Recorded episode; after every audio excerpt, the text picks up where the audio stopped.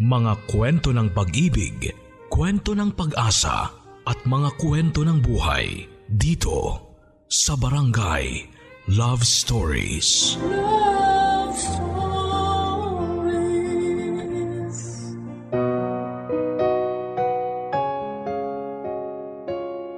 Sa pag-ibig nga ay hindi ka lang basta matututong magmahal. Dito mo rin matututunan ang tunay na kahalagahan ng respeto at tiwala sa isa't isa. Na hindi lang pala sapat ang pagmamahal para manatiling buo at matatag ang isang relasyon. Kakibat na nga rito ang respeto at tiwala sa taong iyong minamahal. Lalo na kung ang taong mahal mo ay nakagawa ng isang malaking pagkakamali na maaaring makasira sa inyong relasyon. Dito mo rin matututunan na napakalawak at napakaraming nagagawa ng pag-ibig na tunay at yon ay ang pagtanggap at pagpapatawad sa pagkakamaling nagawa sa iyo. Katulad na lamang ng kwentong ibabahagi sa atin ngayong Sabado ni Berlyn, na sa kabila ng mga nangyari sa kanya ay piniling magpatawad at tanggapin ang pagkakamaling nagawa sa kanya. Gusto mo na bang makarelate sa kanya? Alamin natin yan sa kwento ng pag-ibig, buhay at pag-asa sa nangungunang Barangay Love Stories. Dear Papa Dudut, magandang araw po sa inyo at sa mga loyal kabarangay na nakikinig ngayon. Itago nyo na lamang po ako sa pangalang Berlyn, thirty-nine years old at kasalukuyang nakatira sa Meykawayan, Bulacan. Marami nagsasabi na kapag mahal mo ang isang tao ay nakahanda kang patawarin siya kung magkamali siya. Nakahanda kang tanggapin ang pagkakamali niya kahit na gaano pa yon kalaki at kasakit. Dahil nga mahal mo at iniingatan mo ang relasyon na matagal nyo nang binuo. Sa isang relasyon nga ay hindi naman nawawala ang mga problema na susubok sa katatagan ng inyong pagsasama, lalo na kung malayo kayo sa isa't isa. Hindi ninyo nakikita ang ginagawa ng bawat isa, pero doon nga masusukat kung gaano kalaki ang tiwala at respeto ninyo sa isa't isa. Na kahit magkalayo kayo ay hinding-hindi ninyo gagawin ang mga bagay na maaaring makasira sa inyong relasyon. Katulad na lamang ng nangyari sa amin ng nooy long-time boyfriend ko na si Jace. Third year high school pa lamang kami noon ay magkasintahan na kami ni Jace, Papa Dudut. Kami nga yung definition ng perfect relationship noon dahil ni minsan ay hindi kami nag-away at lagi kaming nagkakaintindihan, at kung may mga bagay man kaming maaaring pagtalunan ay agad namin yung naaayos bago pa man kami humantong sa away. Hanggang sa makagraduate na nga kami ng college at nagkaroon kami ng kanya-kanyang trabaho ay nag-propose sa akin si Jace. Agad ko namang tinanggap dahil alam ko sa sarili ko na siya na ang gusto kong makasama habang buhay. Sa opisina nagtatrabaho noon si Jace, habang ako ay isang crew sa isang sikat na fast food restaurant. Pero nagkaroon kami noon ng kasunduan na hanggat wala pa kaming thirty-two at wala pang sapat na ipon ay hindi pa kami maaaring magsama at magpakasal. Gusto kasi namin noon na handa na ang lahat bago kami lumagay sa tahimik. Yun din kasi ang ideal age ko para magpakasal. Wala namang naging problema noon sa plano naming pagpapakasal dahil parehong pamilya namin ay boto sa bawat isa sa amin. Pero kinakailangan mag-abroad noon ni Jace dahil sa matinding pangangailangan ng pamilya niya. Lalo pa at na-stroke ang tatay niya na siyang nagtatrabaho para sa kanila. Tatlo rin ang kapatid niyang nag-aaral noon na kailangan niyang tustusan. Kahit na may pag-aalangan sa akin ay pumayag naman ako dahil para naman sa pamilya niya ang gagawin niya. Nagkasundo na lamang kami noon na kapag nakabalik siya ng Pilipinas ay magpapakasal na kami kahit sa West lang. Pumayag naman ako at sinabi kong mag-iipon din ako para sa kasal namin at ganon din siya. Kailangan lang muna naming tiisin na magkalayo kami at magtiwala sa isa't isa. Malaki naman ang tiwala ko sa kanya. Dahil sa tagal naming magkasintahan noon ay hindi siya gumawa ng bagay na maaari naming ikasira. At ganun din ako dahil nga sa sobra naming mahal at nirerespeto ang bawat isa. Pero inaamin ko na hindi talaga naging madali para sa akin ang malayo kay Jace. Dahil may mga bagay na pumapasok sa isip ko habang magkalayo kami. Mga bagay na alam ko namang hinding hindi niya magagawa pero hindi ko maiwasang mag-isip na baka matukso siya sa isang babae habang hindi niya ako kasama. Lalaki siya at may pangangailangan at naisip kong baka sa iba niya hanapin ang mga yon. May tiwala naman ako sa kanya pero hindi ko kontrolado ang mga pumapasok sa isip ko. Lalo pa nga at hindi agad nakatawag noon sa akin si Jace nang makarating siya sa Korea bilang isang factory worker sa paggawaan ng mga noodles. Sobrang nag-worry rin ako sa kanya noon dahil hindi ko alam kung ano na nga bang nangyayari sa kanya doon. Iniisip kong mabait ba ang mga amo niya o kaya naman ay nakakakain ba siya ng maayos. Alos dalawang linggo nga bago siya nakatawag noon at tila nabunutan ako ng tinik sa dibdib nang marinig ko na ang boses niya.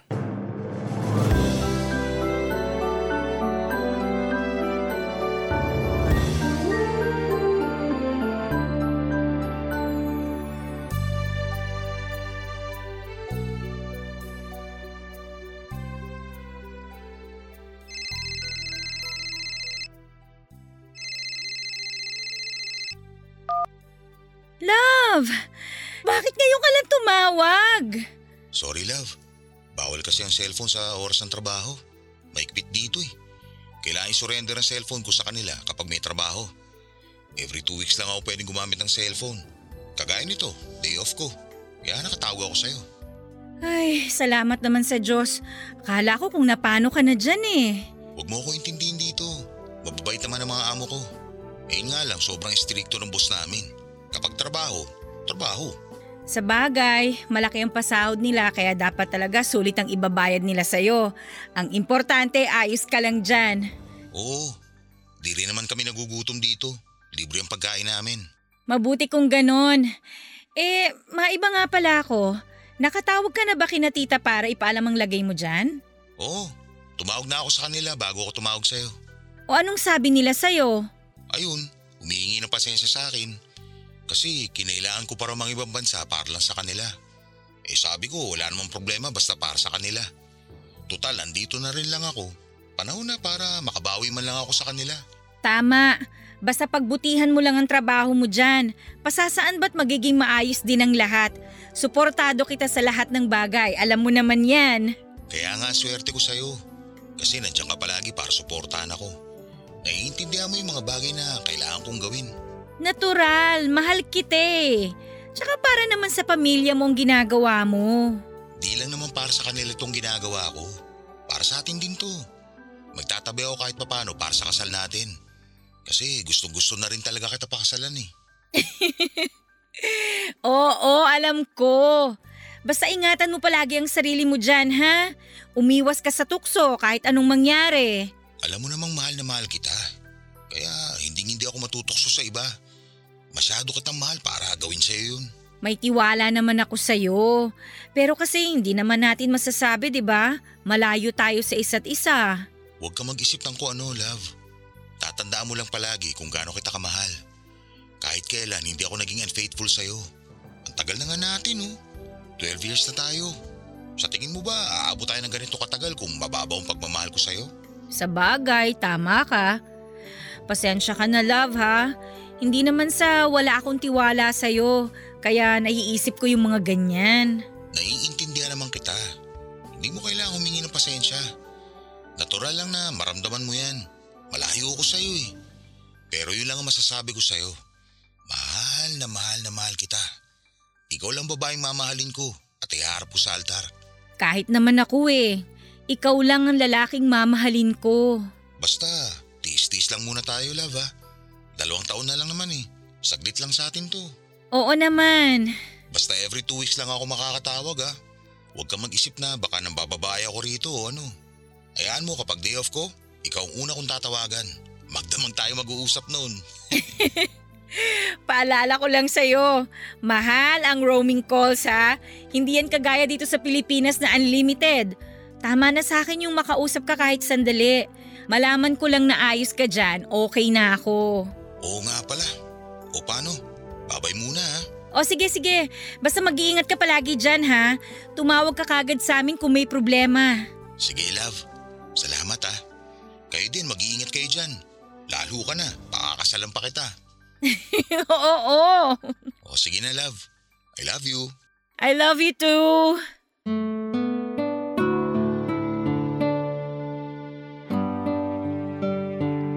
Papa Dudut, kahit papaano ay gumaan ang loob ko nang makausap ko si Jace. Nabawasan din ang pag-aalala ko sa kanya dahil sinabi niyang ayos lang siya doon. Yun lang naman ang tanging mahalaga sa akin, Papa Dudut, ang malamang nasa maayos siyang kalagayan. Sinabi ko nga rin sa sarili ko noon na hinding-hindi na ako mag-iisip ng hindi maganda tungkol sa kanya. Dahil na-realize ko na maling mag-isip ako ng ganon sa lalaking kahit kailan ay hindi nagsinungaling at naglihim sa akin. Sa twelve years na relasyon namin ay wala siyang ginawa na makakasira sa relasyon namin.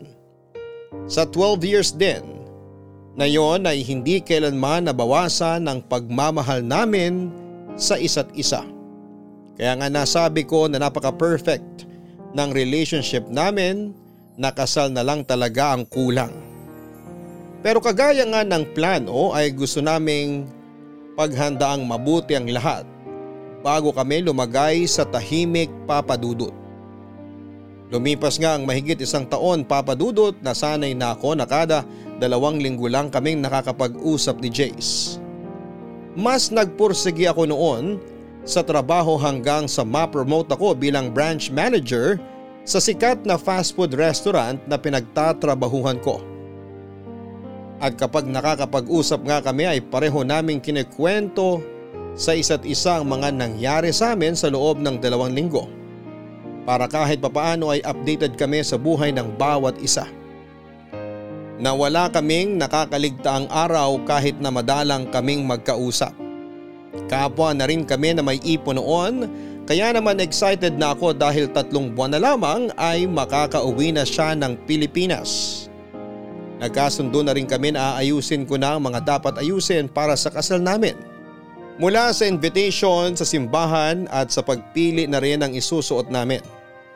Dahil yun nga ang balak namin na kapag nakauwi siya ay magpapatahi na agad kami ng isusuot sa kasal at magpapakasal. Hanggang sa isang beses ay bigla na lamang nag-iba ang pakikitungo sa akin ni Jace. Ang sabi niya sa akin ay pagod lamang siya dahil panay ang overtime niya sa trabaho at iniintindi ko yon. Pero may kung anong nagbubulong sa akin na hindi yon ang dahilan. At ayaw kumang isipin ay may nagsasabi sa akin na may tinatago ang fiancé ko na si Jace, Papa Dudut.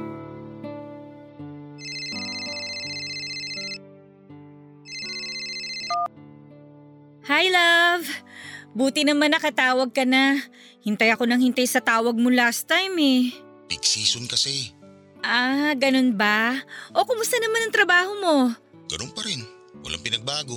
Eh kumusta naman ang nakaraang linggo mo? Ayos lang. Puro trabaho. Ayos ka lang ba love? Oo. Bakit? Wala naman. Eh, para kasing… Para kasing… Wala kang gana makipag-usap sa akin. Guni-guni mo lang yun. Kung ayaw kitang kausap, di sana hindi na ako tumawag. Ewan ko, ibang-iba ka kasi ngayon eh. May problema ba? Sabihin mo sa akin. Walang problema. Huwag mo ko intindihin. Ay, love. Kung may problema ka, sabihin mo sa akin. Para mapag-usapan natin. Hindi yung sinasarili mo lang. Wala nga akong problema. Nag-iisip ka na naman ng kung ano-ano eh. Tingin mo ba bakit ako nag-iisip ng kung ano-ano ngayon? Jace, thirteen years na tayo. Kilalang kilala na kita. Alam ko kung may problema ka. Kaya magsabi ka na sa akin, ano ba kasing problema? Sorry love. Promise, wala talagang problema. Sobrang pagod ko lang siguro. Sigurado ka? Oo love. Eh kung gusto mo, magpahinga ka na lang muna. Sa ibang araw ka na lang tumawag. Hindi, okay lang. Kwentuhan mo na lang ako. Tungkol sa mga ganap sa'yo nito mga nakaraang linggo. Mm, same routine pa rin. Bahay, trabaho, ganun. Ah, siya nga pala. Okay na yung layout ng wedding invitation natin. Date na lang ang kulang. Tapos, nailista ko na yung mga pagbibigyan. Nakapili na rin ako ng simbahan kung saan tayo magpapakasal, love. Tapos, pagbalik mo dito, magpiprenup shoot na tayo. Hello, love? Andyan ka pa? Uh, oo. Narinig mo ba yung sinabi ko? Oo. Oh, wala ka bang sasabihin? Ah, uh, uh, baka pwedeng i-postpone na natin yung kasal? Kahit mga two years? Ano? Postpone? Love, ang tagal na nating pinlano to. Alam ko, kaso… Kaso ano? Budget? May problema ba sa budget, Jace? May ipon ako, sapat yun para sa pagpapakasal natin. Hindi naman yun. Naisip ko lang na mag-extend muna ng mga dalawang taon dito. Bakit? Dalawang taon lang ang kontrata mo dyan ah. Paano ka mag-extend? Ano, magti-T N T ka? Hindi. Pwede naman daw i-renew kontrata pagkatapos nito. Pero bakit nga? Bakit ka mag-extend? Okay naman na si Tito, nakakapagtrabaho na siya ulit. Ano man lang yung umuwi ka muna rito, di ba? Para maasikaso yung kasal natin. Eh di pagkatapos ng kasal natin, sige bumalik ka na ng Korea, magtrabaho ka ulit. Hindi nga kasi ako makakauwi. Gusto ko pa sana magtrabaho na mas matagal dito. Jace, alam mo hindi ka nakakatuwa ah. Kung may problema ka, sabihin mo. Kung gusto mo nang umatras sa kasal, sabihin mo. Hindi yung ang dami mong dahilan. Berlyn naman. Ang sabi ko lang, i-postpone muna natin yung kasal. Wala akong sinabi nga atras ako. Eh pwede ka namang umuwi muna rito para sa kasal natin. Tapos saka ka na bumalik. Ay, nakapaghintay naman tayo ng thirteen years, di ba? Ano ba naman yung dalawang taon pa? Oo, nakapaghintay tayo. Pero nakaplano na lahat, Jace. Ang sabi mo, ayusin ko na lahat ang dapat asikasuhin para pag uwi mo wala ka ng gaanong aayusin. Ikaw na lang ang kulang. Tapos ngayon sasabihin mo, i-postpone? Bakit? Ay, sige na. Uuwi na ako para magpakasal tayo. Tatapusin ko lang yung tatlong buwan pang kontrata ko.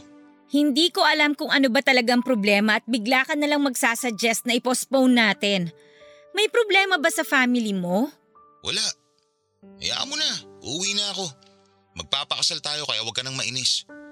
Sa susunod na lang tayo mag-usap o kaya kung makakatawag ako mamaya. Magpapahinga muna ako at wala pa akong tulog. Okay lang ba? Ay, okay, sige. Magpahinga ka muna.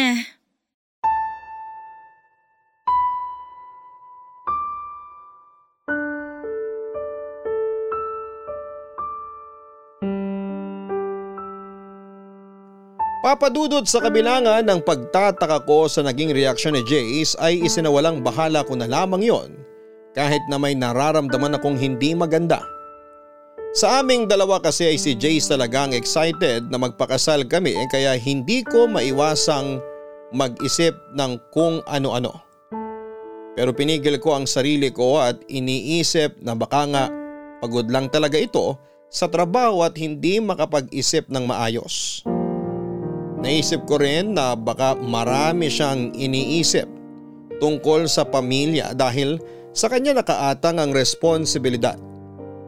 Marahil din ay nape-pressure ito sa kung ano nga ba ang dapat niyang unahin. Papadudot, hindi na nga ulit siya nakatawag sa akin ng araw na yon.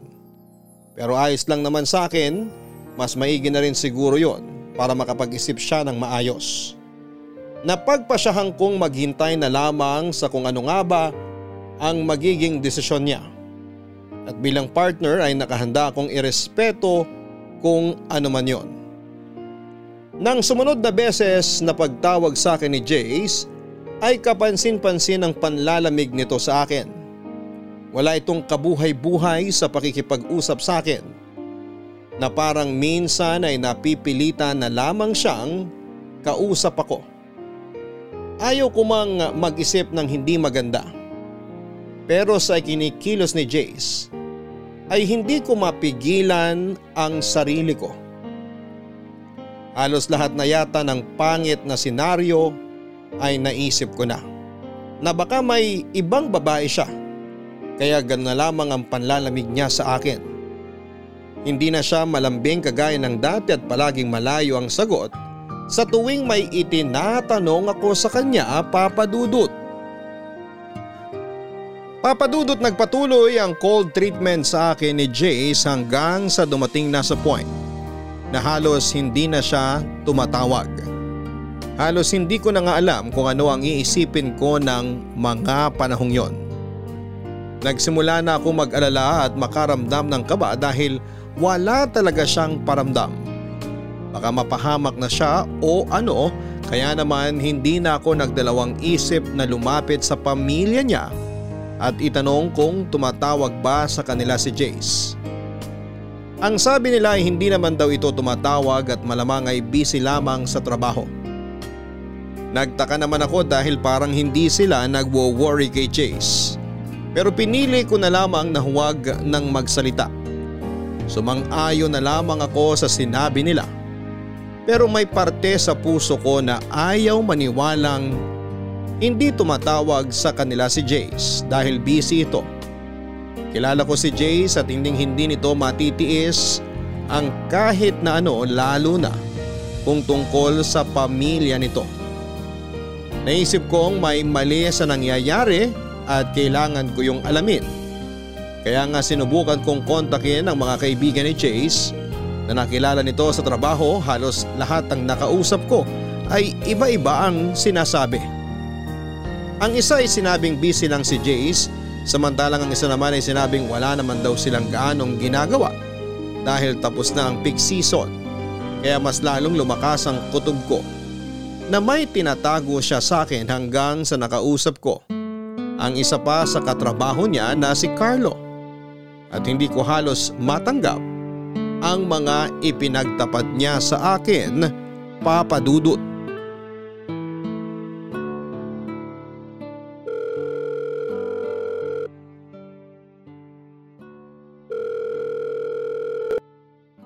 Um, hello? Hello Ren. Salamat pala ha, kasi pumayag ka makipag-usap sa akin ngayon. Walang problema.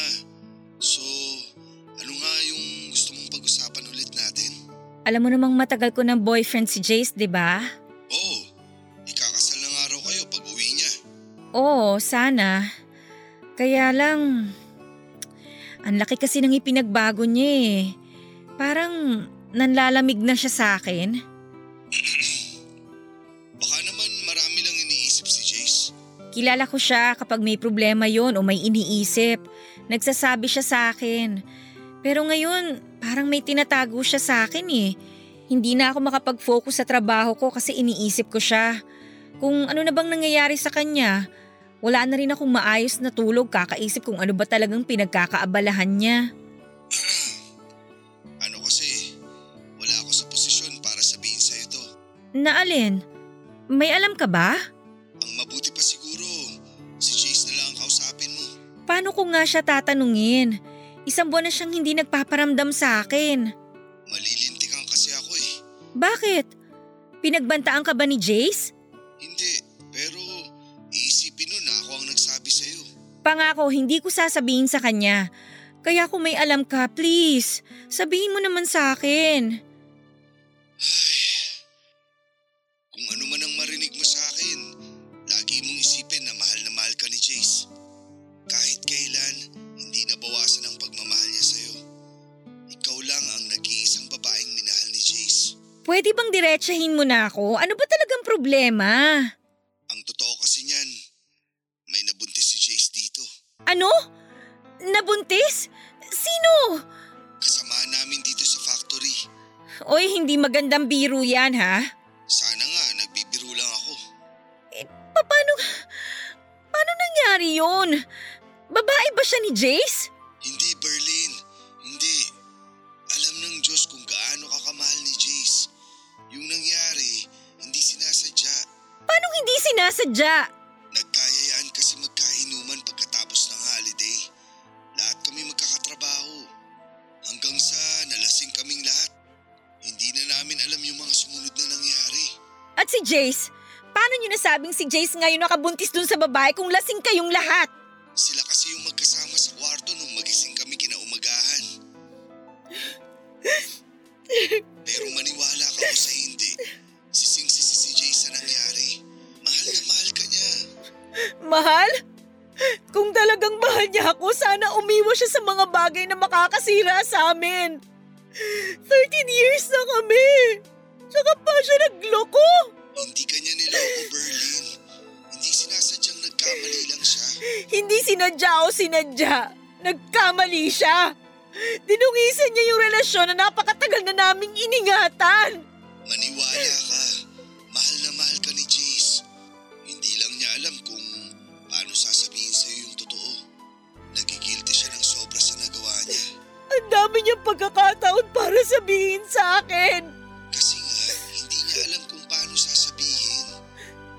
Pero please lang, Berlyn. Huwag na huwag mong sasabihin na ako ang nagsabi sa'yo, ha? Labas ka rito. Salamat kasi sinabi mo sa akin yung totoo. Huwag kang mag-alala. Hindi to malalaman ni Jace. Ay, salamat. Pero sana maayos to ni Jace to. Hindi ko alam. Pero susubukan ko. Yung babaeng nabuntis niya, naghahabol ba? Hindi. May asawa sa Pilipinas yun. Natatakot nga at baka malaman ng asawa niya. Ang hinihiling lang niya kay Jace, sustento at suporta sa pagbubuntis niya. O sige, salamat. Pasensya ka na rin sa abala ha.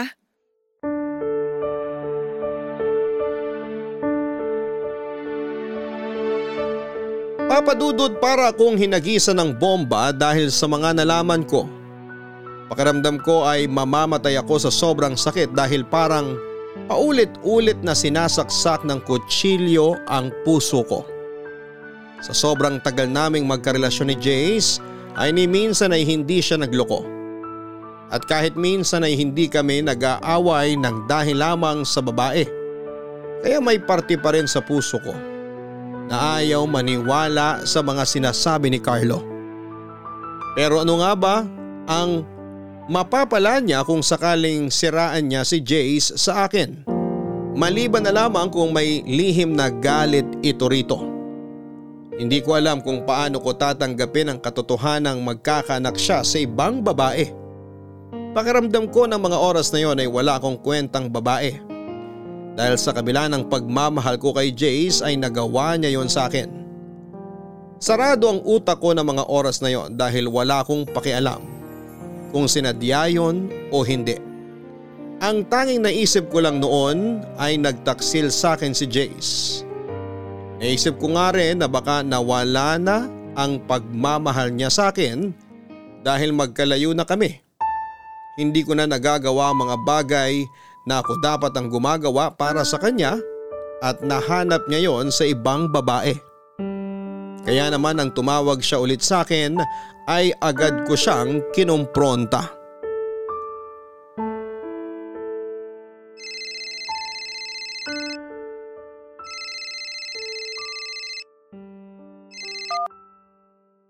Hello? Napatawag ka? Hi love! Pasensya na kung ngayon ako nakatawag ulit. Sobrang dami lang talagang ginagawa sa factory. Lagi pa ako nag-overtime. Ayos lang. Galit ka ba sa akin? Hindi. May dapat ba ako ikagalit? Oo, kasi matagal akong di nakatawag sa'yo. Alam ko naman na busy ka. Sorry talaga love. Namiss kita ng sobra. Kamusta ka na? Ayos lang, buhay pa. Bakit parang galit ka sa akin? Sorry talaga love kung ilang ako nakatawag. Sorry din kung lagi akong lutang pag magkausap tayo. Sobrang dami ko lang talagang iniisip. Kung ano man yung iniisip mo, wala akong pakialam. Love naman, sorry na. Babawi ako sa'yo, promise. Tuloy na tuloy na uwi ko. Mapapakasalan na kita. Uuwi ka? E paano yung nabuntis mo dyan? Saan mo naman ako yung kalokohan yan? Alam mo loyal ako sa'yo. Kung magloloko ako, di sana noon ko pa ginawa. Alam mo naman kung gaano kita kamahal. Hindi ko alam kung anong klaseng pagmamahal yung sinasabi mo. Teka nga, sino nagchismis sa'yo niyan? Alam mong hinding-hindi kita kaya ipagpalit sa iba. Mahal na mahal kita, Berlyn. Pwede ba, Jace? Huwag na tayong maglokohan. May nagsumbong na sa akin eh. Kaya huwag ka nang magsinungaling. Magsabi ka na lang ng totoo kaysa paikot-ikot lang tayo dito. Hindi ako tanga. Alam mo yan. Okay, magsasabi na ako. Pero please, huwag mo isiping niloloko kita. Na may iba akong babae. Nag-iisa ka lang na babaeng mamahalin ko at iharap sa altar. Sobrang mahal na mahal kita. Tayo kung mawala ka sa akin. Nakagawa ka na ng bagay na ikasisira natin, Jace. Painggan mo muna ako, love. Hindi ko sinasadya yung nangyari. Isinusumpa akong nangyari yun. Sising-sisi ako at galit na galit sa sarili ko dahil hindi ko alam kung ano pang mukhang iharap ko sa'yo pagkatapos na nangyari. Pero ngayon, umaasa ako na sana mapatawad mo ako. Promise, hindi ko sinasadya. Hindi ko gusto yung nangyari. Pare-pareho kaming lasing nun at hindi ko na alam ang ginagawa ko. Hindi alam ang ginagawa? Kahit lasing ka, alam mo pa rin ang nangyayari sa paligid mo. Hindi totoo yung lasing ka kaya hindi mo alam ang ginagawa mo. Palusot lang yan ang mga taong manloloko. Hindi kita niloko, Berlyn. Hindi ko ginusto yung nangyari. Sana hindi ka na lang nakipag-inuman para hindi ka umabot sa ganun, di ba? Hindi ka naman pala inom eh. Bakit sumama ka sa kanila? Kasi nakikisama ako sa kanila. Nasobrahan ka naman yata sa pakikisama, Jace. Hindi ko naman alam na aabot sa ganun. Ang alam ko, simpleng inuman lang yun. Alam mo bang ang daming namamatay sa maling akala? Gusto mong dumagdag? Alam mo, Berlyn, walang patutunguhan tong usapan natin. Paulit-ulit lang eh. Hindi rin tayo nagkakaintindihan. Sinabi ko na nga hindi ko ginusto yung nangyari. Oh, ngayon ikaw pa ang galit? Ang galing mo naman. Ako na nga itong niloko. Ako pa yung kailangan mag-adjust sa katangahan at kakatihang ginawa mo. Pinaliwanag ko na sa'yo kung ano ba talaga nangyari. Pero parang hindi mo naman naiintindihan. Ah, talaga? Ako pa talaga hindi makaintindi? Eh kung ikaw kaya ang nasa posisyon ko, ano kayang mararamdaman mo, ha? O ano? Bakit hindi ka makasagot? Ay, sa ibang araw na tayo mag-usap kapag hindi na mainit ang ulo natin pareho.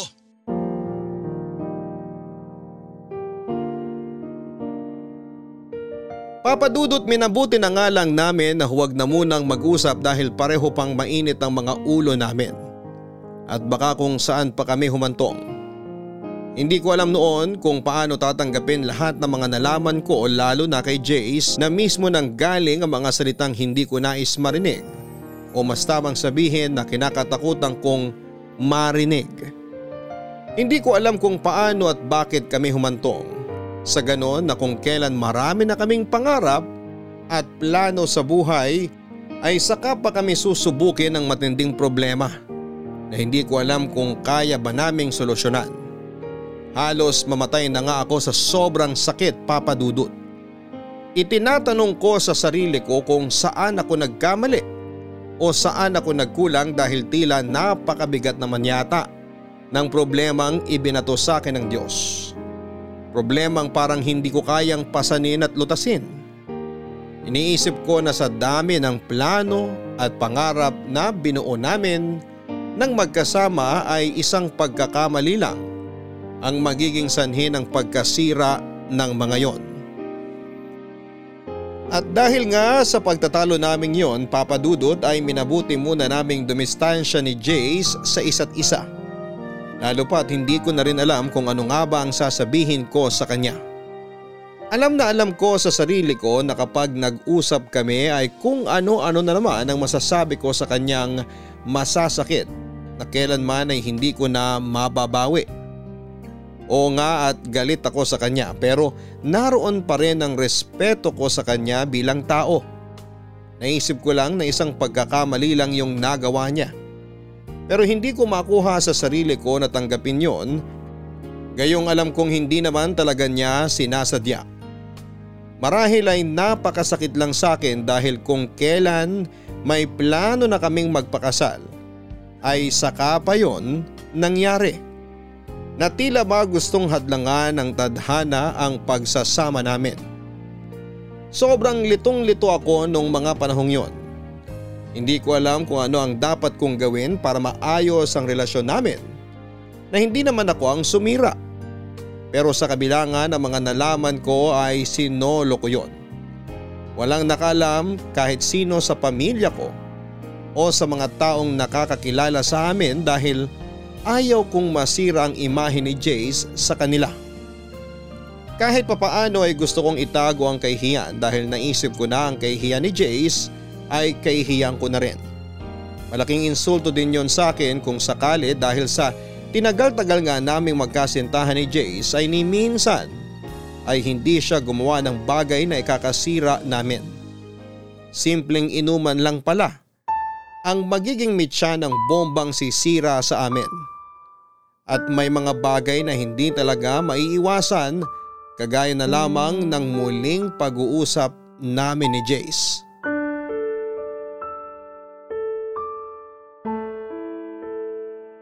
Salamat naman at sinagot mo na ang tawag ko. Ano bang kailangan mo? Gusto ko tayong makausap na maayos.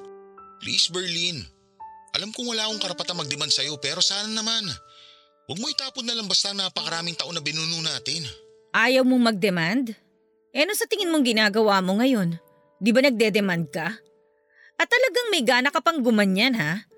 Kung tutuusin, ikaw ang punot dulo ng lamat na to sa relasyon natin. Alam ko at pinagsisisihan ko yun. Kaya sana naman pakinggan mo ako. Hindi ko alam Jace. Pakiramdam ko nanliliit ako sa nangyayaring to sa atin. Hindi ko alam kung paano ko titimbangin yung sitwasyon. Dahil sinadya mo man yun o hindi, nagkamali ka pa rin. At hindi lang simpleng pagkakamali ha. May batang involved dito, Jace. Alam kong napakalaki ng pagkakamali ko, Berlyn. Pero sana naman tanggapin mo pa ako. Hindi ko talaga ginusto yung nangyari. Hindi ko na talaga alam yung nangyayari sa paligid ko ng mga oras na yun. Berlyn, alam mo kung gaano kita kamahal. Yung sakit na nararamdaman mo ngayon, alam ko na ako ang dahilan niyan. Kaya para ako mababaliw kasi hindi ko intensyon na saktan ka. Kung pwede ko lang alisin yan, ginawa ko na. Wala kang idea kung gaano kasakit ang nararamdaman ko ngayon. Jay, sobrang tagal na nating magkarelasyon. Wala tayong naging problema. Kung kailan ikakasal na tayo, tsaka pa nangyari to? Ano bang gusto mong maramdaman ko? Love, pagsubok lang to na kailangan natin lampasan. Sabi mo nga sa maraming taon ng relasyon natin, wala tayong naging problema. Ito na yun. Sinusubok na tayo kung hanggang saan tayo magiging matatag. Ngayon pa ba tayo susuko? Hayaan ba natin na hanggang dito na lang tayo? Hindi ko alam, Jace. Hindi ko alam kung saan ako lulugar. Hindi mo kailangang isipin yan. Alam mo, ikaw lang nag-iisang babae minamahal ko. Mas importante ka sa akin. Eh paano yung anak mo? Hindi ako magiging masaya kung alam ko may batang magsasuffer dahil lang sa pagkakamaling yon. Hindi ko naman pababayaan yung bata kung yun ang iniisip mo. So suportahan kong bata, pero hanggang doon lang yun. Hindi mo rin masasabi, Jace. Anak mo yun eh, dugot laman mo. Kapag nasilayan mo yung batang yun, sigurado ako mag-iiba ang mararamdaman mo para sa bata. Magtiwala ka sa akin, Berlyn. Hanggang suporta lang ang maibibigay ko sa bata. Ayoko, Jace. Hindi ko maaatim na agawan ng ama ang isang walang kamuwang-muwang na bata. Kung tutuusin, hindi naman niya ginustong mabuo. Bunga lang siya ng isang gabing pagkakamali. Naawa ako sa bata, Jace. Eh, anong magagawa ko? Oo, anak ko yun. Pero mas importante ka sa akin. Hindi naman ako papayag na mawala ka sa akin. Hindi ko naman tatalikuran ng bata eh. Ibibigay ko lahat ng pangangailangan niya. Pero yun lang yun. Naisip ko lang kasi, Koko yung nasa kalagayan ng babae. Parang ang hirap. Yung anak ko walang kikilalaning ama. Love, huwag mo munang isipin na ibang tao, please. Isipin mo muna tayo. Ang relasyon natin. Kung paano natin naayusin. Mahal na mahal kita. At kung kailangan na lumod at magmakaawa ako sa harapan mo, gagawin ko. Lahat gagawin ko para mapatawad mo ako. Huwag mo lang akong iwan. Ang hirap kasi eh. Hindi ko alam kung anong sasabihin ko sa'yo. Hindi ko alam kung ano ba yung tamang desisyon na dapat kong gawin. Basta tuloy yung plano natin. Magpapakasal tayo. Walang magbabago. Ewan ko. Ang kasal sana natin ang pinakamasayang araw sa buhay ko. Pero paano ko magiging masaya sa sitwasyon natin ngayon? Ayoko magpakasaya knowing na may batang magsasuffer in the end. So ano? Ganun na lang? Mag-iiwalay tayo? Iiwan mo ako? Ang sinasabi ko lang, palipasin muna natin ang unos. Ituloy natin yung gusto mo na i-postpone muna yung kasal. Kailangan ko rin ng panahon para makapag-isip ng mabuti. At saka ikaw, ayusin mo muna yung dapat mong ayusin. Pero paano pa ako makakasigurado na hindi mo ako iiwan? Huwag mo na akong intindihin mo, okay? Unahin mo ang mas importanteng bagay. Unahin mo yung anak mo. Kawawa yung bata, Jace. Ikaw ang pinaka-importante sa akin. Alam mo yan. Ay, magkakaanak ka na, Jace. Magiging tatay ka na. Magpakalalaki ka naman. Panindigan mo ang responsibilidad mo dun sa bata. Love naman. Paikot-ikot na naman tayo eh. Hindi ko nga pababayaan ang bata. Jace, hindi lang sustento ang kailangan ng bata. Kailangan din niya ng kalinga at pagmamahal ng isang ama. Anong gusto mo gawin ko? Iwan kita? Tapos magpakatatay sa batang hindi ko naman ginusto mabuo? Magdahan-dahan ka sa pananalita mo, Jace, ha? Mas lalong hindi hiniling nung bata na mabuo siya. Kasi kung may choice lang siya na pumili na magiging magulang, for sure, hindi ka pipiliin ng bata dahil alam niyang hindi mo siya tanggap. Oo, hindi ko siya tanggap. Pero pananagutan ko siya. Berlyn, please. Bigyan mo pa ako ng isang chance na itama lahat to. Pero wag na wag mong hihingin sa akin na maghiwalay tayo. Kasi hindi ko kaya yun. Bigyan mo ako ng panahon na mag-isip. Habang inaayos mo mga dapat ayusin, i-postpone muna natin ang kasal. Okay, sige. Kung yan ang gusto mo. Pero ito lang masasabi ko. Mahal na mahal kita. At kung kailangan ko mamili, ikaw at ikaw ang pipiliin ko.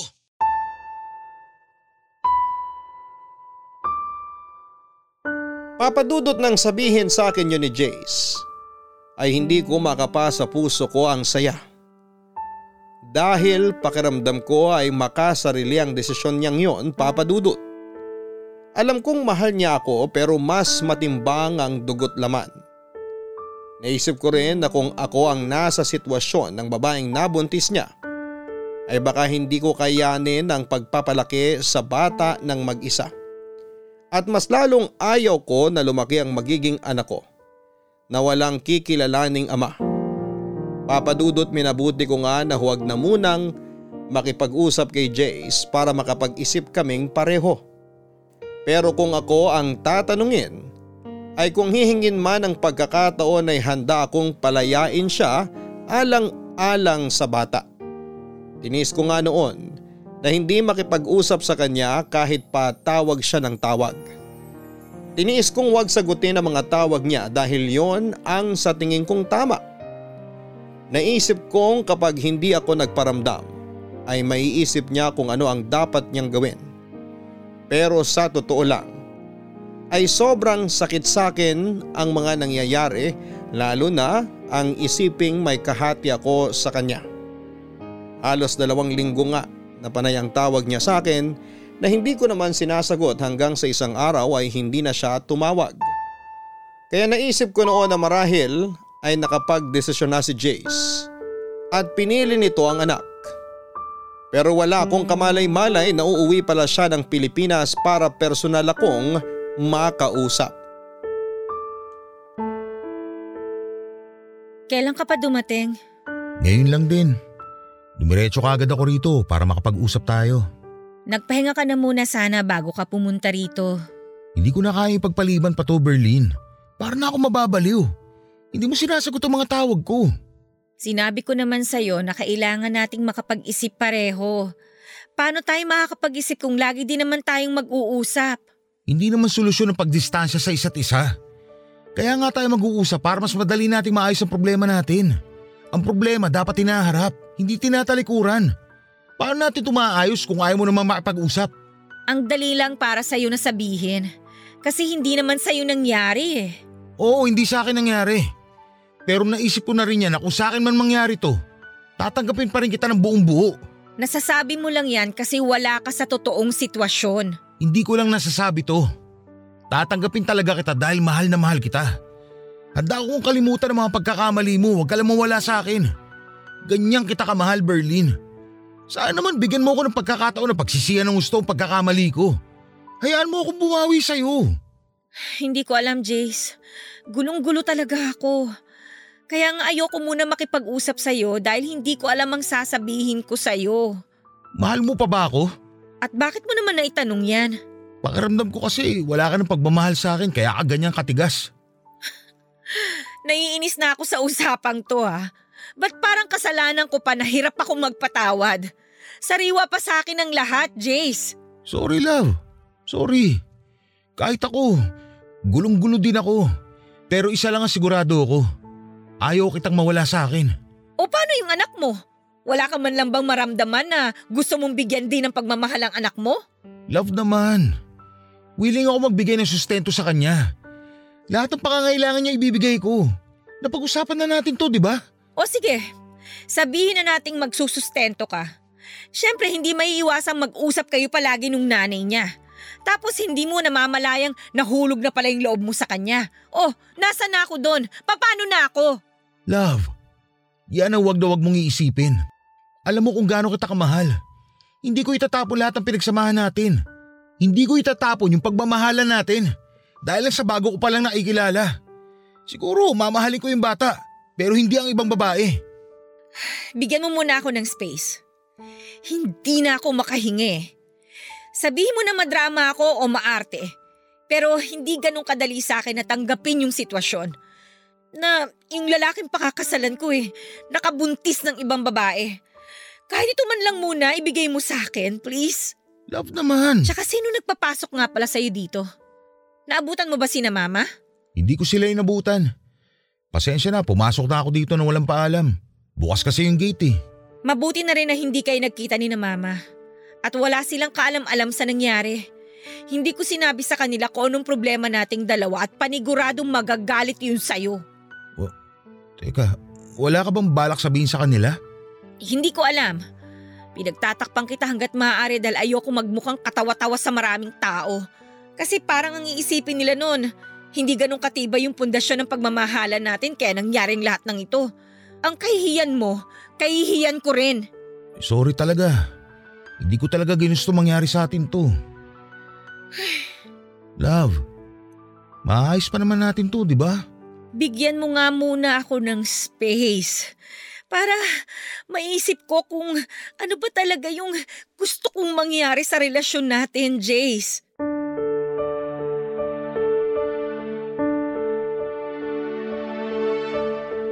Hindi na nga kumontra pa si Jace noon nang sabihin kong gusto ko muna ng space.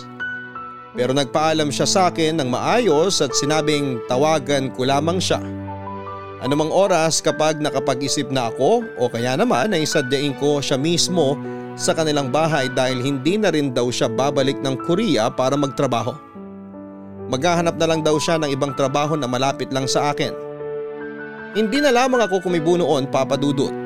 At hindi na rin ako nag-abalang ihatid pa siya hanggang sa may gate namin. At isang linggo nga nang makabalik si Jace sa Pilipinas ay tinawagan ko lahat ng reservations na pinabuko at kinansel ang mga yon. Naging padalos-dalos ako sa desisyon ko at naisip kong huwag na lamang talaga magpakasal sa kanya. Nawalan na nga rin ako ng ganang pumasok sa trabaho noon at wala akong ginawa kundi ang magmukmok sa kwarto ko, Papa Dudut. Nakakahalata na nga noon ang mga magulang ko pero pinili ko pa rin na magsinungaling sa kanila at pagtakpan si Jace. Hindi ko na nga maintindihan ang sarili ko ng mga oras na yon. Dahil hindi ko alam kung bakit pilit ko siyang pinagtatakpan, gayong mga magulang ko lang ang maaaring umintindi sa akin sa sitwasyong yon. At ang panusot ko na lamang sa kanila noon ay masama ang pakiramdam ko kaya hindi muna ako makakapasok. Pero sadyang walang lihim na hindi nabubunyag. Dahil nalaman din ng mga magulang ko ang problemang kinakaharap namin ni Jace, Papa Dudut. Papa Dudut, hindi ko alam kung paano at saan nalaman ng mga magulang ko ang tungkol sa sitwasyon namin ni Jace. Pero isang bagay lang ang alam ko. Yon ay napakatindi ng galit nila kay Jace, pero sinabi naman nila sa akin na sakto umano na nandun sila sa bahay nila Jace para sana maghatid ng mga deliver na baboy ay may babae umano doon. Nakausap nina Jace at nalaman nilang ang babaeng yon ay nabuntis ni Jace habang nasa Korea. Sinabi pa ng mga magulang ko na gustong gusto nilang saktan at pagalitan si Jace. Pero mas pinili na lamang nilang umalis at huwag nang mag-iskandalo. Agad ko naman silang tinanong kung naroon pa ang babaeng kausap ng mga magulang ni Jace. At sinabi nilang nandun pa dahil pinag-uusapan umano ng mga ito ang tungkol sa bata. Papa Dudut, wala nga akong inaksayang panahon at umalis ako ng bahay nang walang ligo at toothbrush dahil sa pagmamadali kong puntahan si Jace. Pero nang makarating ako doon ay hindi ko na inabutan ang mga magulang ni Jace dahil may pinuntahan ang mga ito. Ang tanging nadatnang ko na lamang sa sala ay si Jace at ang babaeng sigurado kong nabuntis ni Jace. Hindi ko napigilan at tignan siya mula ulo hanggang paa at ramdam kong nailang siya sa akin, Papa Dudut. Sa tansya ko noon ay ilang taon ang tanda ng babae sa aming dalawa ni Jace. Siguro ay nasa thirty-four o thirty-five dahil halata naman sa itsura. Maayos itong manamin at mukhang desente. Yun nga lang ay mabigat talaga ang loob ko sa kanya. Nabigla pa nga si Jace sa pagdating ko pero agad ding nakabawi at inanyayahan akong maupo para makapag-usap kaming tatlo.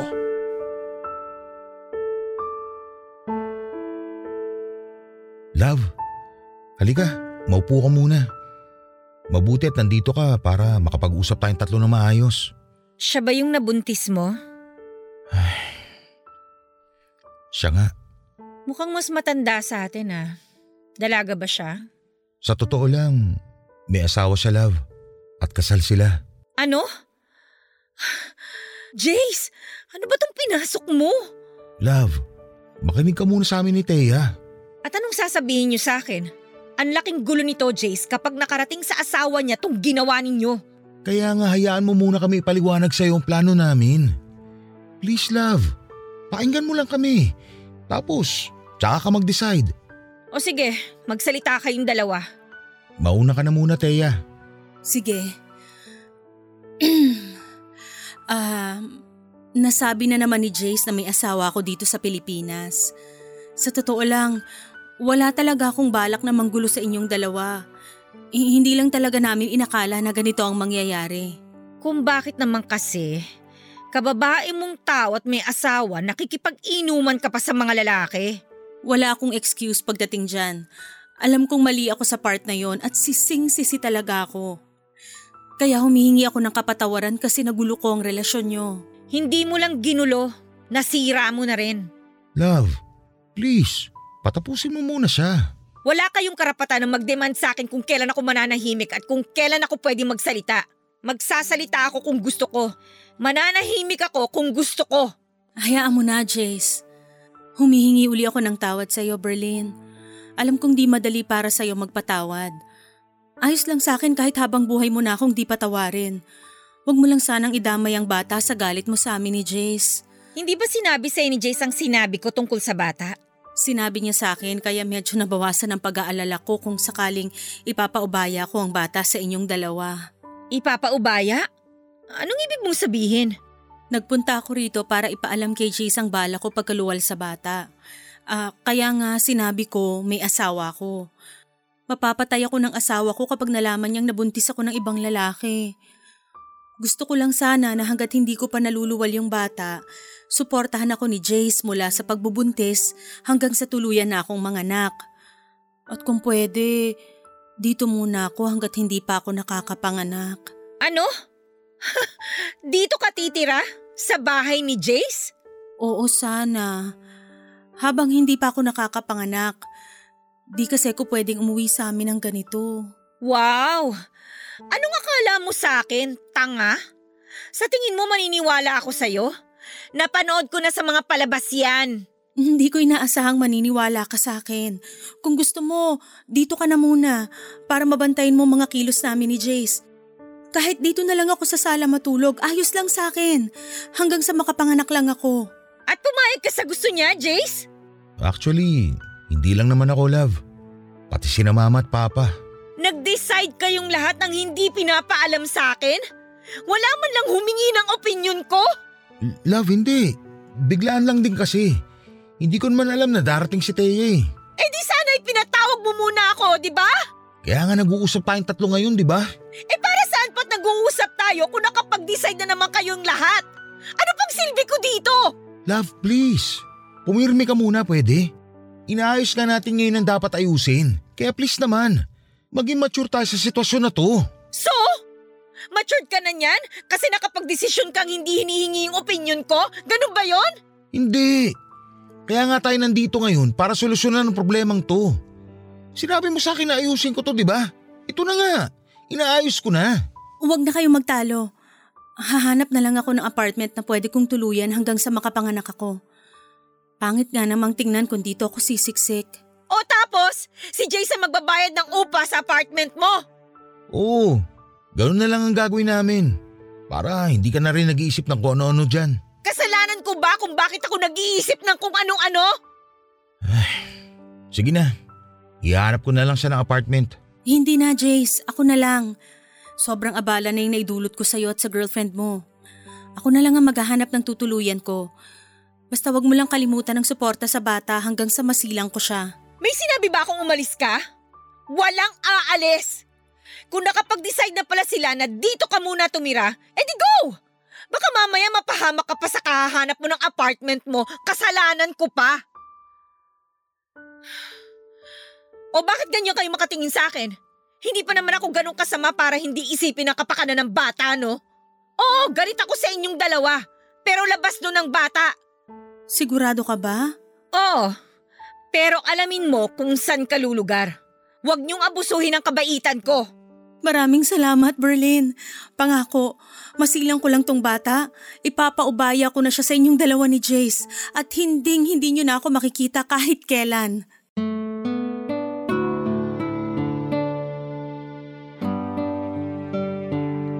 Papa Dudut, wala na nga akong nagawa kung hindi ang sumang-ayon na lamang sa desisyon ni Jace at ni Thea. Dahil kahit pagbalik na rin man ang mundo ay dugot laman yon ni Jace. Isa pa ay wala itong kamuang-muang sa pagkakamali ng kanyang mga magulang. At hindi ako masamang tao para hindi isipin ang kapakanan ng sanggol na hindi pa naisisilang. Doon ko rin na-realize na hindi basta-basta ang samahan namin ni Jace para lamang masira ng ganon dahil lang sa isang pagkakamali. Na-realize ko rin ang mga sinabi niya na kung talagang mahal mo ang isang tao ay handa kang tanggapin itong muli kahit na ano pa ang naging pagkakamali nito. Basta bukal sa kalooban nito ang pagsisisi sa pagkakamaling nagawa niya. Papa Dudut, nakahanda akong tanggapin ang bata sa oras na yon. Naisilang ito, pero hindi ko alam sa sarili ko kung kaya ko ba siyang akuin na parang tunay kong anak. Ngunit susubukan ko. Marami man akong agam-agam sa kung ano ang magiging reaksyon ng mga taong nakapaligid sa amin kapag nalaman ang tungkol doon. Lalo na ang mga magulang ko ay hindi ko na muna yon iisipin. Ang tanging nasa isipan ko na lamang ng mga oras na yon ay maayos na ang gulo at makapagsimula kaming muli ni Jace. Naging maayos naman ang pagtira ni Thea sa bahay ni na Jace. At totoo sa mga sinabi nito ay tanging masisilungan at suporta lamang ang gusto nito mula kay Jace hanggang sa ito ay makapanganak. Lumipas nga ang ilang buwan at tuluyang nagsinang si Thea ng isang sanggol na lalaki at pinaubaya ito sa aming dalawa ni Jace. Masakit man umano sa kanya na iwan ang sariling anak ay alam naman niyang hinding hindi ito mapapabayaan dahil kasama nito ang tunay na ama.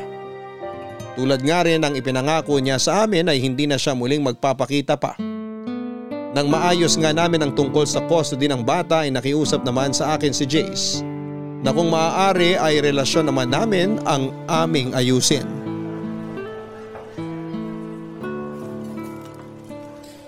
Love?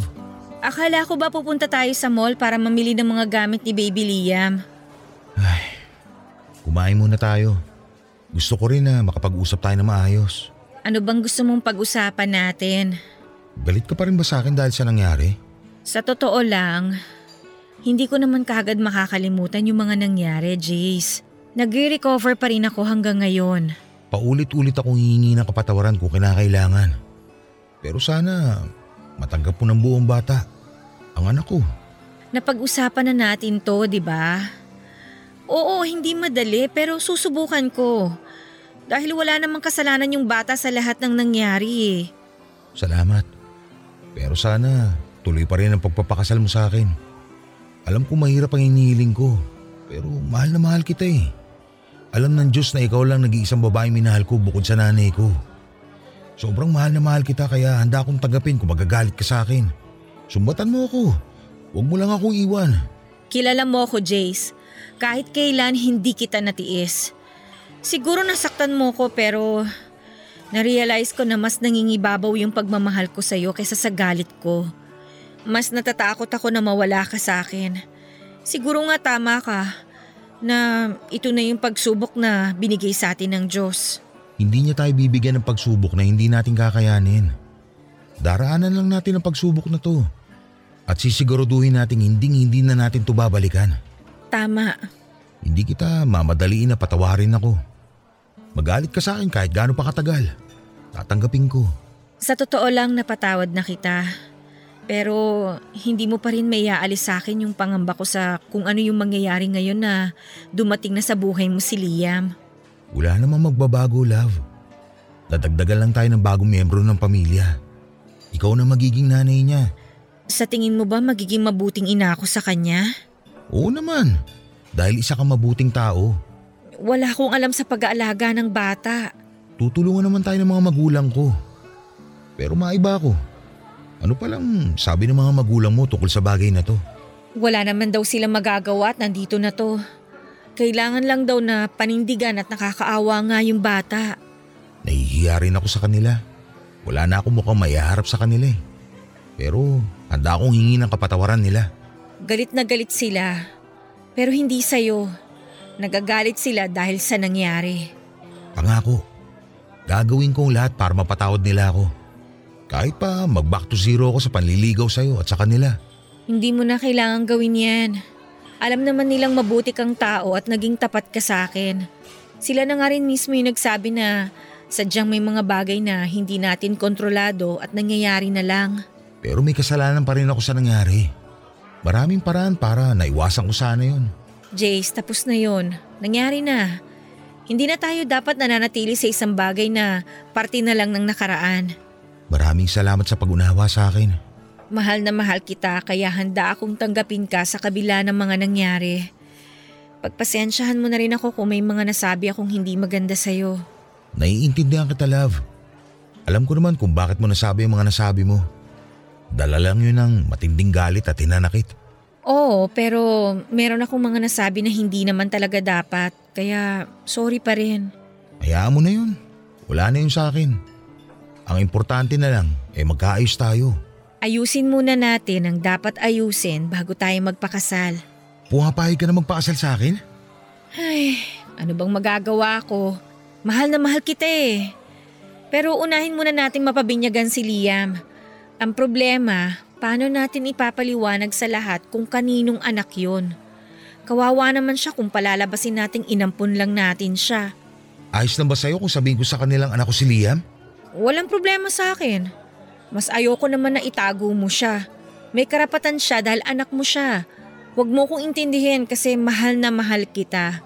Handa ako sa lahat ng sasabihin nila at ng ibang mga tao. At kung talagang totoong tao sila at kaibigan sa atin, hindi nila tayo huhusgahan. Tama ka dyan. Pangako ko sa'yo, babawi ako. Wala kang dapat bawiin.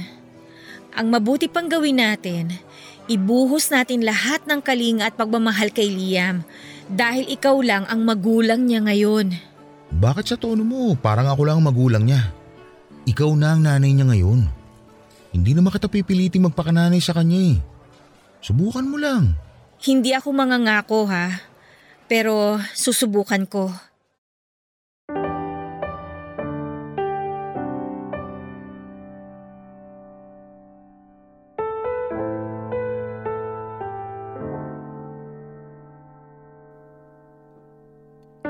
Papa Dudut, pinabinyagan nga namin si Baby Liam at pinaalam sa lahat ng mga kakilala na tunay na anak yun ni Jace. At halos lahat sila ay bumilib sa ginawa ko. Napakabihira lang daw kasi ang kagaya ko na handang tanggapin ang bunga ng pagkakamali ng taong minamahal. Sa totoo lang ay nahirapan din ako na tanggapin ang lahat, pero na-realize ko na hindi talaga yon ginusto ni Jace. Ang tanging paraan na lamang namin para maitama ang pagkakamaling yon ay harapin ang nangyari at palakihin ng maayos at busog sa pagmamahal si Baby Liam. Sinabi pa nga nila na isipin lang namin na blessing in disguise si Liam. Lalo pa nga at na-diagnose akong may P C O S. Ibig sabihin ay maliit lamang ang chance ako na magbuntis. Alos madurog ako nang malaman ko, pero hindi ako pinanghinaan ng loob dahil sinabi naman ng mga doktor na may mga paraan pa para ako ay magbuntis at magkaanak. Makalipas nga ang ilang buwan matapos ang binyag ni Baby Liam ay ang kasal naman naming dalawa ni Jace ang aming inasikaso. At masayang masaya ako dahil sa paglipas ng mga panahon ay unti-unti nang nabubuo ang pamilyang pinapangarap ko kasama si Jace. Napamahal na rin ako kay Liam at parang tunay na anak na ang turing ko sa kanya. At masasabi ko na napalaki namin siya ng maayos ni Jace. Dahil lumaki siyang mabait at magalang at higit sa lahat ay mapagmahal. At laking pasalamat ko rin nga nang hindi kalaunan ay nagdalang tawa ko at nagsilang ng isang sanggol na babae na pinangalanan kong Jamaica. Hango sa pangalan naming tatlo nina Jace at Liam. Sobrang saya ko nga, Papa Dudut, dahil hanggang ngayon ay masaya at nananatiling matatag ang aming pamilya. At tuloy na rin naghilom ang sugat na naiwan ng kahapon. Napatunayan ko rin na ang susi sa maginhawa at masayang pamilya ay ang pagtanggap sa pagkakamali ng bawat isa. At itama yon upang magsilbing pundasyon ng mas matatag na pagsasama. At dito ko na nga po tinatapos ang aking kwento. Maraming salamat po kung ito man ay inyong mapiling basahin sa araw na ito. More power po sa inyong programa. Ang inyong loyal kapuso at kabarangay, Berlyn. Maraming salamat, Berlyn, sa pagbabahagi mo ng iyong kwento ng puno ng tapang at pagmamahal. Tapang na tanggapin ang pagkakamali ng taong labis mong minamahal. Sa buhay ng tao ay napakaraming beses na maaari tayong magkamali. Ngunit marami rin namang paraan upang maitama natin ang pagkakamaling yon. Bagamat uh, mahirap nga ang magpatawad at tumanggap ng pagkakamali, ay lagi sanang manaig sa atin ang pagmamahal. Nang sa gayon ay maibigay natin ang pagpapatawad at pagtanggap na nararapat para sa kanila. Hanggang sa muli, ako po ang inyong si Papa Dudut sa mga kwento ng pag-ibig, buhay at pag-asa. Sa Barangay Love Stories number one. Mga kwento ng pag-ibig, kwento ng pag-asa at mga kwento ng buhay dito sa Barangay Love Stories. Love Stories.